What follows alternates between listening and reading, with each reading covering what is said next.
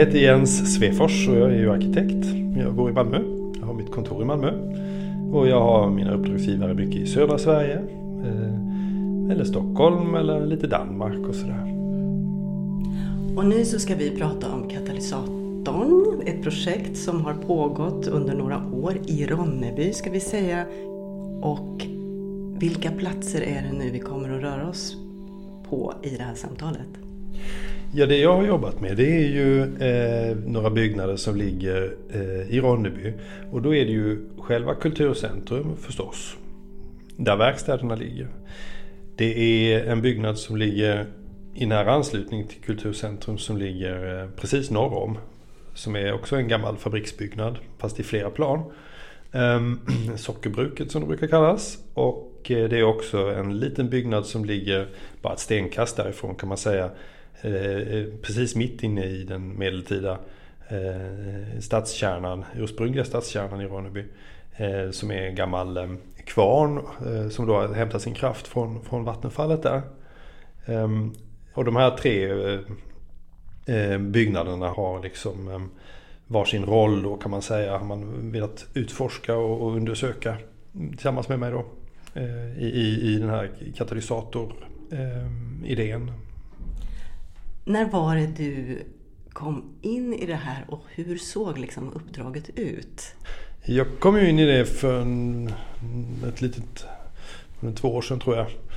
Eh, eh uppdraget såg ut precis så att man skulle eh, försöka att eh, visa hur man kunde bygga om verkstäderna så att det skulle befrämja det här projektet så som man ville arbeta.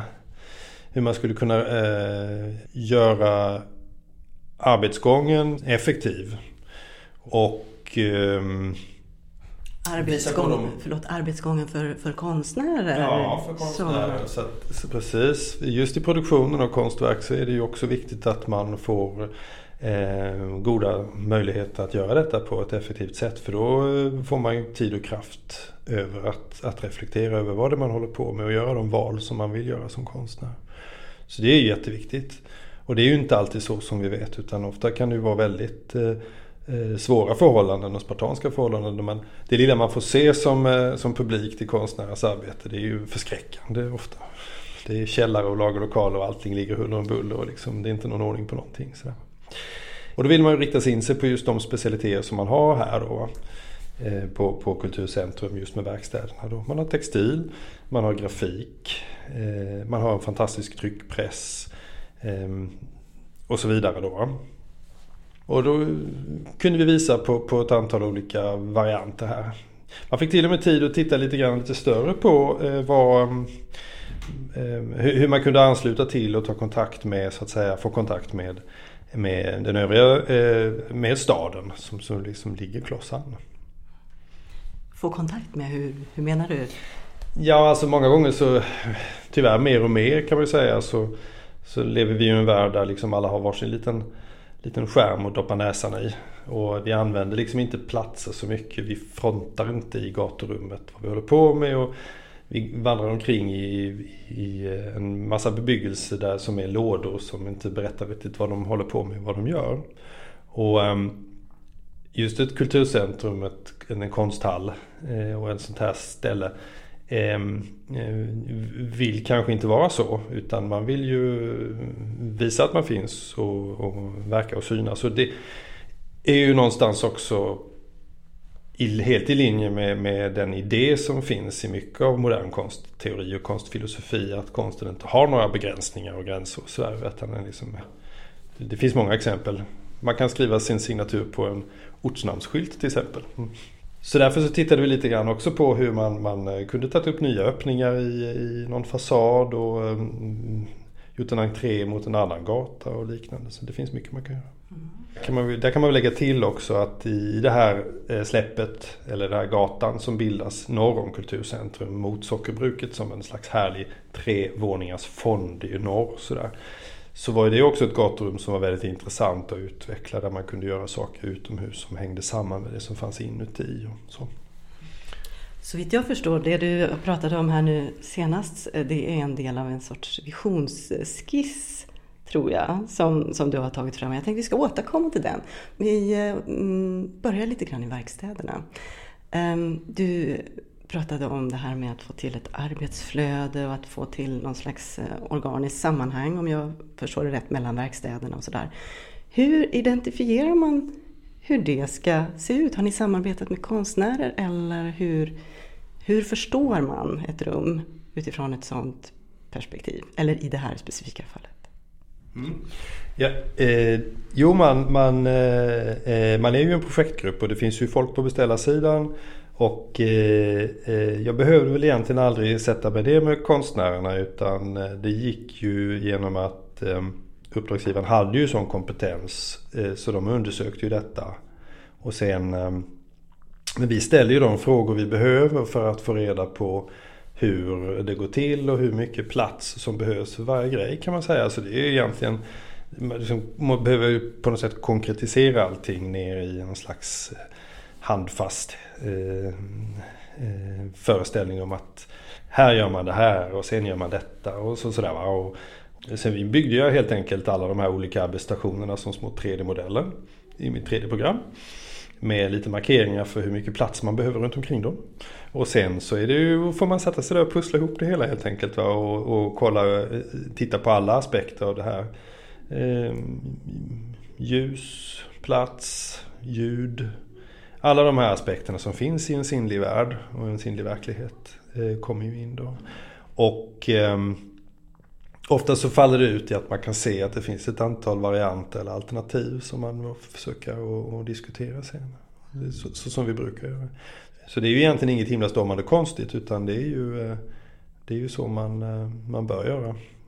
Och det, det är väldigt viktigt att så att säga eh, återkoppla till den som först ber om uppdraget. För att det som är spännande med ett sånt här jobb det är ju liksom att man inte på förhand riktigt vet var man hamnar. Ingen vet egentligen när man sätter sig ner. Vi ger ju inte bara ett svar utan oftast så ger vi ju som sagt många alternativ så att man kan spendera mycket pengar och lite pengar och man kan Slut, det vi väljer ju, vi bestämmer ju ingenting, vi som är arkitekter. Vi beslutar ju ingenting. Vi ger ju råd, men vi gör det ju i form av frågor. men också med, med naturligtvis med förslag på hur det i så fall blir.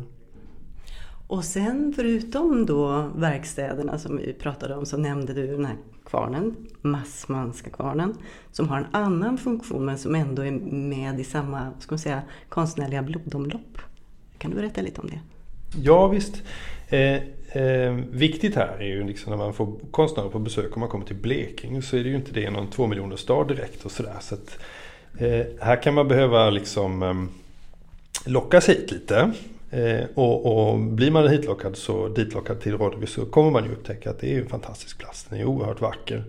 Och eh, liksom märklig och idyllisk och har några små liksom guldkorn instoppat i sig. Så, så det finns mycket att förundras över egentligen där i, i Blekinge.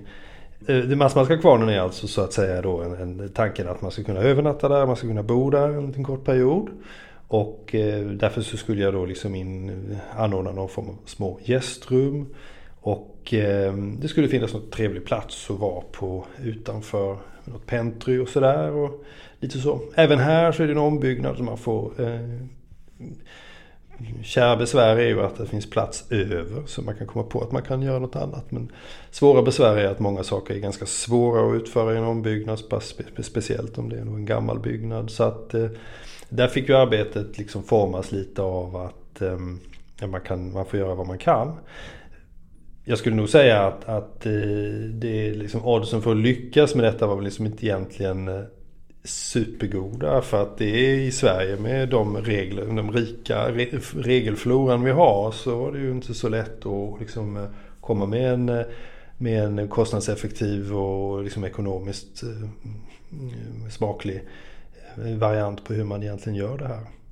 Och vad som har varit kul också här att brottas med det är ju så att säga att här är ju beställaren villig att göra det här väldigt kan man säga då eh, udda eller spektakulärt eh, konstnärligt sett, estetiskt sett. Ehm, ingen av dem som kommer att bo här kommer förmodligen ha någonting eh, ont av att det är ett brädgolv med 20 cm grova slitna plankor med smidda järnspikar i som är knollriga och som inte är jämna.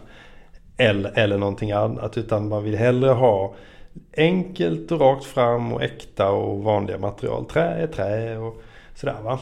Och det blir liksom eh, då är man ju helt på, i konflikt med, med den här liksom inpackningshysterin som finns i byggprocessen och byggprodukterna i Sverige. Där det är plast och pulver från vartannat och man ska se till att allting är si och så. Någon slags finish-raseri som, eh, som, som eh, man kan undra vem det är som har bett om det.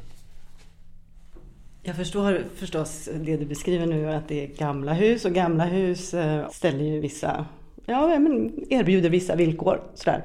Men sen så är det ju så att den här platsen, eh, som jag tror att du var inne på också, har en väldigt speciell historia, en industrihistoria. Har du i ditt arbete med det inre, för vi kommer snart till det yttre, men i det inre relaterat till det på något sätt? Eh, ja, så tillvida att jag vill ju liksom se till att vi gjorde så lite ingrepp som möjligt. Eh, och eh, det är ju så att, att eh, historia, den historia vi skriver, den skriver vi ju om oss. Och det vi väljer att visa och lyfta fram, det är ju det som vi egentligen, det som vi uppmärksammar, det är det vi hyllar. Det är det vi säger, det här hade betydelse, det här var viktigt, det är det här som är historiens motor. Och, sådär, va? Och det är det här vi är glada för att vi har åstadkommit. Och det ska man tänka på när man tittar på historia så att man inte bara stirrar enögt på, på kungar och drottningar och så eller krig. Utan att man ser vad är det egentligen som har hänt som har varit bra. Ja, det är ju tvättmaskinen och cykeln och kanske emaljkärlet som gjordes på Kulturcentrum. Och det är kraften i bäcken som kunde, kunde användas till någonting nyttigt så folk kunde få det bättre då eh, steg efter steg. Och just det har ju hänt precis där. Det, den här byggnaden står ju där, där Ronneby har börjat. Eh, man kan säga att det, det är två Noga räknat är det ju två faktorer som har inneburit att, att Ronneby har grundats. Va? Men den ena som man kan säga, och den kan man ju lyfta fram som den viktigaste av de två. Det är ju just det här ekonomiska eh, idén om, om forsen och att, att göra någonting bra. Så att, eh, och det är en fantastisk byggnad och den har ju inte bara en utan flera eh, sådana här kanaler i sig. Som har varit vatten i, som, där det har forsat fram genom huset och på olika våningar har använts då för att, eh, för, som energikälla som finns kvar i huset alltså? Ja, ja visst de finns kvar. Det finns en trumma kvar just i det här planet där vi har inlagt de här gästboendena som då står där va? med en, en speciell vagga också som den liksom vilar i. Som, är, är, som har i och för sig faktiskt också uppmärksammats som en, en, en viktig sak att spara. Va? Men det finns också om man går ner en våning ner så hittar man ytterligare en trumma som går nästan som i berget. Som har, har liksom Eh, där vattnet har pressat fram. Då. Ja, på tal om vad som är viktigt då i historien. Ja. Mm. Men eh, Mm. Huset är ju, är, ju, är ju ett kulturellt hus eh, som används för kultur eh, sedan lång tid tillbaks. Man har, det finns dans, det finns eh, konstutställningar eh, där och så vidare på, på olika plan. Och, och längst ner finns det ju, det samlas ju människor ibland för, för, liksom, för fest och sånt där. Eh, så på det här planet så dyker det upp lite konstnärer och förhoppningsvis då som ska bo över och som träffas där få nya idéer i den här atmosfären, i den här miljön eh, som vittnar om allt det här gamla. Och sen kan spankulera fram till eh, kulturcentrum genom, genom eh, som, ligger, som, som, faktiskt också var, eh, kan man säga, den första eh, industriområdet i Ronneby utanför eh, den medeltida stadskärnan. För det, Ronneby avstannade ju utvecklingen till stora delar en gång när, när Karlskrona anlades. Och eh, det fick fart sedan då i slutet av 1800-talet när, när förhållandena blev lite bättre för företagande och sådär. Så att det är lite skoj att, att eh, det här projektet så att säga spänner in de här två epokerna i Ronnebys historia och de här två skedena liksom i, i, i eh, vår väg framåt. Närifrån är Massmanska kvarnen, själva huset? Det är nog en 1700-talsbyggnad tror jag i sina äldsta delar. Men sen har det hänt massor med saker eh, på vägen här. Så att eh, det finns delar från elektrifieringen till exempel. Så, så finns ju en påbyggnad som är murad och i, i, i väster där. Som, som innehåller ett, ett gammalt ställverk och där finns någon turbin eh, som har drivits med det här vattnet då. Vattnet har liksom störtat ner där på något sätt.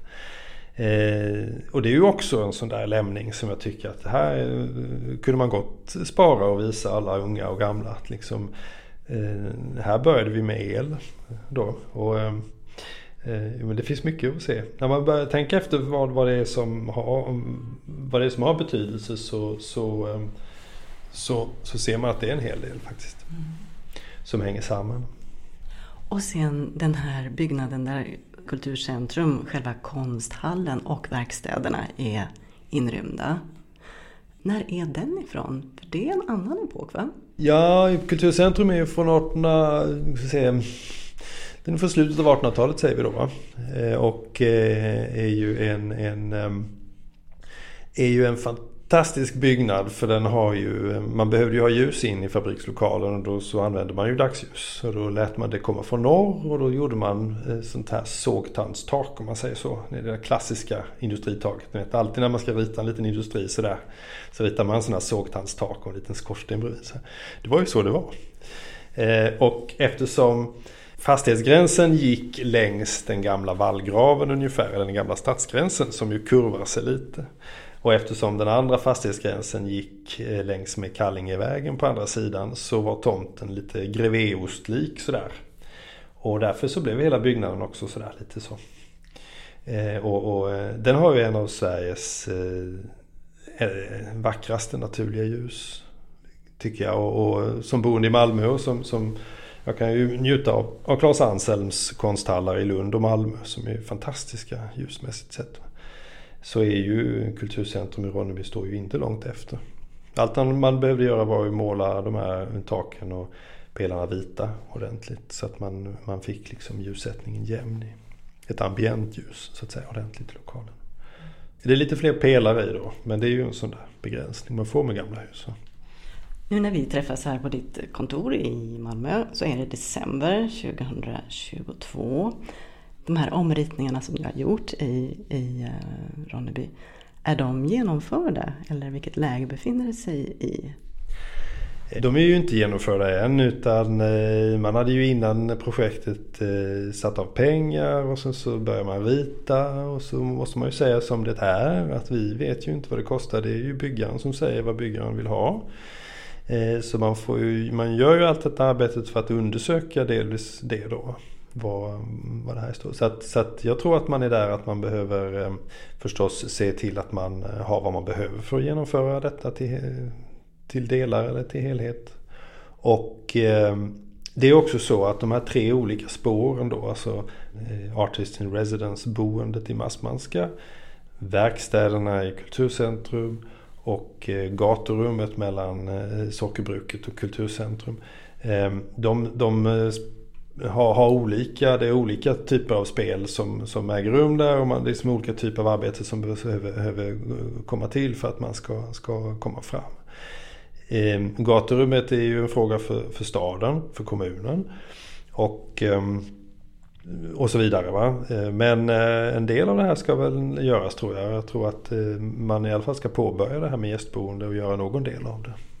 När man kommer till konst hallen, eller kulturcentrum ska jag säga då, i, i Ronneby och ser dels den byggnaden och så finns det gamla sockerbruket. Båda de har en sida som vetter ut mot den här ganska trafikerade vägen. Och andra änden vetter mer mot, eh, ja det finns ån är där och så, men annars är det mest en parkering, en plats som inte egentligen används till mycket annat än att ställa bilar på, som det är nu. Ehm, men du har tänkt på den här platsen och ritat på den, eller hur? Och vad har du då tänkt dig? Eh, vi vill ju gärna att huset, husen fortsätter ut utanför sig själva förstås. Och, och eh, man behöver ju inte ställa bilen så nära om man arbetar där och liknande. Så kan man ju gott tänka sig att man har den en bit ifrån och istället tänker vad är det som våra, de som kommer hit, vad, vad vill de ha utanför? Hur, hur, hur kan vi stärka deras upplevelse och göra det ännu rikare? Det finns ju en kulturskola som bor där. Kommunens egen kulturskola har ju sina lokaler där. Eh, de borde vara i gaturummet och de borde ha någonting som stödjer dem där och som gör att de kan bidra. Eh, och eh, Kulturcentrum har ju också utgång åt det hållet. Man skulle ju ibland kunna tänka sig att man kanske utnyttjar den då. Även för allmänheten och tillåter någon slags genomströmning om man vill. I sockerbruket så finns ju redan idag verksamhet för ungdomar.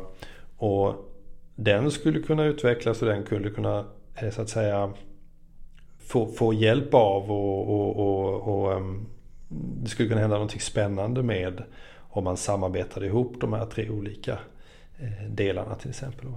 Platsen är ju som speciell eftersom den, den liksom har den där lugna ån som precis där gör en 90-böj faktiskt innan den når vattenfallet och störtar ner där. Eh, och det är liksom ett sånt där litet lugnt hörn väldigt nära stadskärnan som man liksom kan liksom gå undan till och så. Och det gör människor också. De promenerar dit med sin hund och sådär just för att få det där liksom lite med gräs och vatten och någon buske som växer och sträcker sina grenar över vattnet och sådär. Och, och gamla byggnader och sådär. Och vi vill ju också eh, naturligtvis då sänka ljudnivån i det här gaturummet och liksom lugna ner allting genom att liksom eh, resa en port eller någonting liknande ehm, eh, som en gräns till, till Kallingevägen. Så man kan ha öppen när man känner för det och kanske stänga till om man verkligen vill ha det liksom lugnt och rofyllt. Det gör det ju också eh, möjligt att, att ehm, kontrollera trafik och sånt där på ett enkelt sätt. Det är ju en gata så att säga det ska vara den ska vara enkel och den ska vara inte alltför påkostad. För då liksom tappar den ju sin karaktär av gammal industrigata så att säga va, mellan två industribyggnader.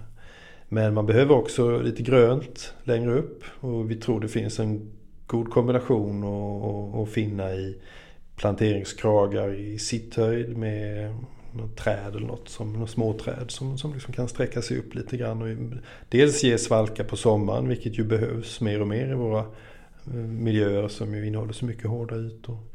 Och eh, dessutom liksom ger det här att man får se lite grönt som ju alla människor mår så bra av. Jag har sett eh, några skisser på det här och där, om jag inte misstar mig, så finns det även en liten scen inritad. Ja, det stämmer och det är ju eh, det, det, finns ju en kulturskola, man spelar musik och det är ofta bra väder och soligt och varmt och sådär. Det skulle ju vara jättekul och, om, de, om de fick en möjlighet att liksom väldigt enkelt förflytta en konsert ut. För ofta är man ju lite ängslig i Sverige också. Åh, tänk om det börjar regna, då går det ju inte och ska vi verkligen göra det här och sådär. Men just precis hemma vid så har man ju möjligheten att eh, i sista sekund kan man ju alltid byta plats och hoppa in istället. Va? Så det var en.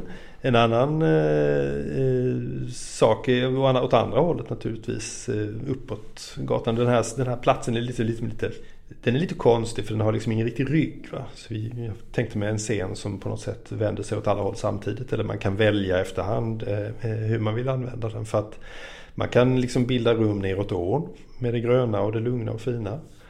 Och ha väldigt lågmäld tillställning med väldigt få människor man kan vända den in mot kulturskolan och liksom på något sätt eh, låta ljudet studsa mellan, från den väggen och fram.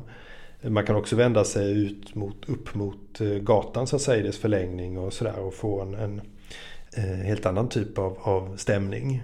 Och, och, mm, det är någonting sånt där vi tror skulle kunna vara, vara intressant.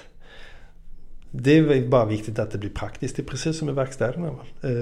Det blir bra konst och det blir bra situationer och, det händer spännande saker om vi får möjligheterna. Så det måste finnas ett, ett låsbart förråd där man kan stoppa in eh, instrument och scenografi och vad det nu man vill ha. Så det finns där. Så det är bara att gå dit och låsa upp och köra. När vi diskuterade den här platsen, sockerbruket och, och, och gatan däremellan så Alltså det lönar sig ofta att lyfta blicken och titta i det större sammanhanget. Vad är det här för idé? Så för att det blir väldigt lätt att man, man eh, känner att usch, var, var finns de pengarna någonstans? Och så där. Eh, men allting har ju liksom sin, sin ekonomi. Och, och, platser är svåra och parker är svåra och sådär. Därför att det behöver alltid finnas någon där som så att säga har dem. För att annars är de alla så ingen så det slutar inte så bra ofta. Och, och, och därför så tyckte vi ju liksom att ehm, eh, när vi tittar på det här som en del av stadsmiljön och sådär så är det som är speciellt med den här platsen att vi har ett helt oanvänt eh, egentligen eh, trevåningshus med utsikt över hela stan och stadskärnan med, med fönster åt väster och söder. Stora fönster, högt i tak. En fantastisk byggnad. Och vad är det bakom? Ja, det står... Det är massa förråd med massa grejer som jag undrar om det är någon som känns vid överhuvudtaget. Jag har varit uppe själv och tittat. Så, så vår idé som vi har framfört det är ju att vi tycker verkligen att man ska inreda dem som bostäder. Två plan där. Eh, de blir fantastiska. Man kan ha kontorsytor också förstås, några stycken. Men just poängen med bostäder är att då är det någon som är där på kvällen och ser ner på det här torget och tycker det är fint där. Är det, är det sockerbruket du pratar om nu? Ja, ja, men det är sockerbruket jag pratar om. Den byggnaden där. Eh, för då får man det här 24-7. Att eh, är det någonting som finns på plats.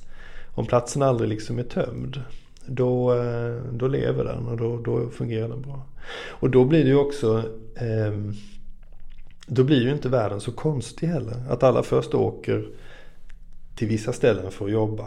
Och sen tömmer de alla de ställena och åker till ett annat ställe för att sova och sådär. Mm. Ut, utan det blir liksom lite mer, det lever lite mer. Då, då, är det inte så konstigt om man visar omsorg om platsen närmast utanför. För då används den ju precis hela tiden.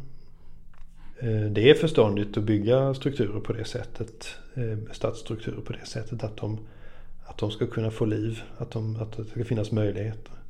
Och det är också mycket viktigt att man får möjlighet att ändra på saker över tid. Det är någonting också som man brukar glömma.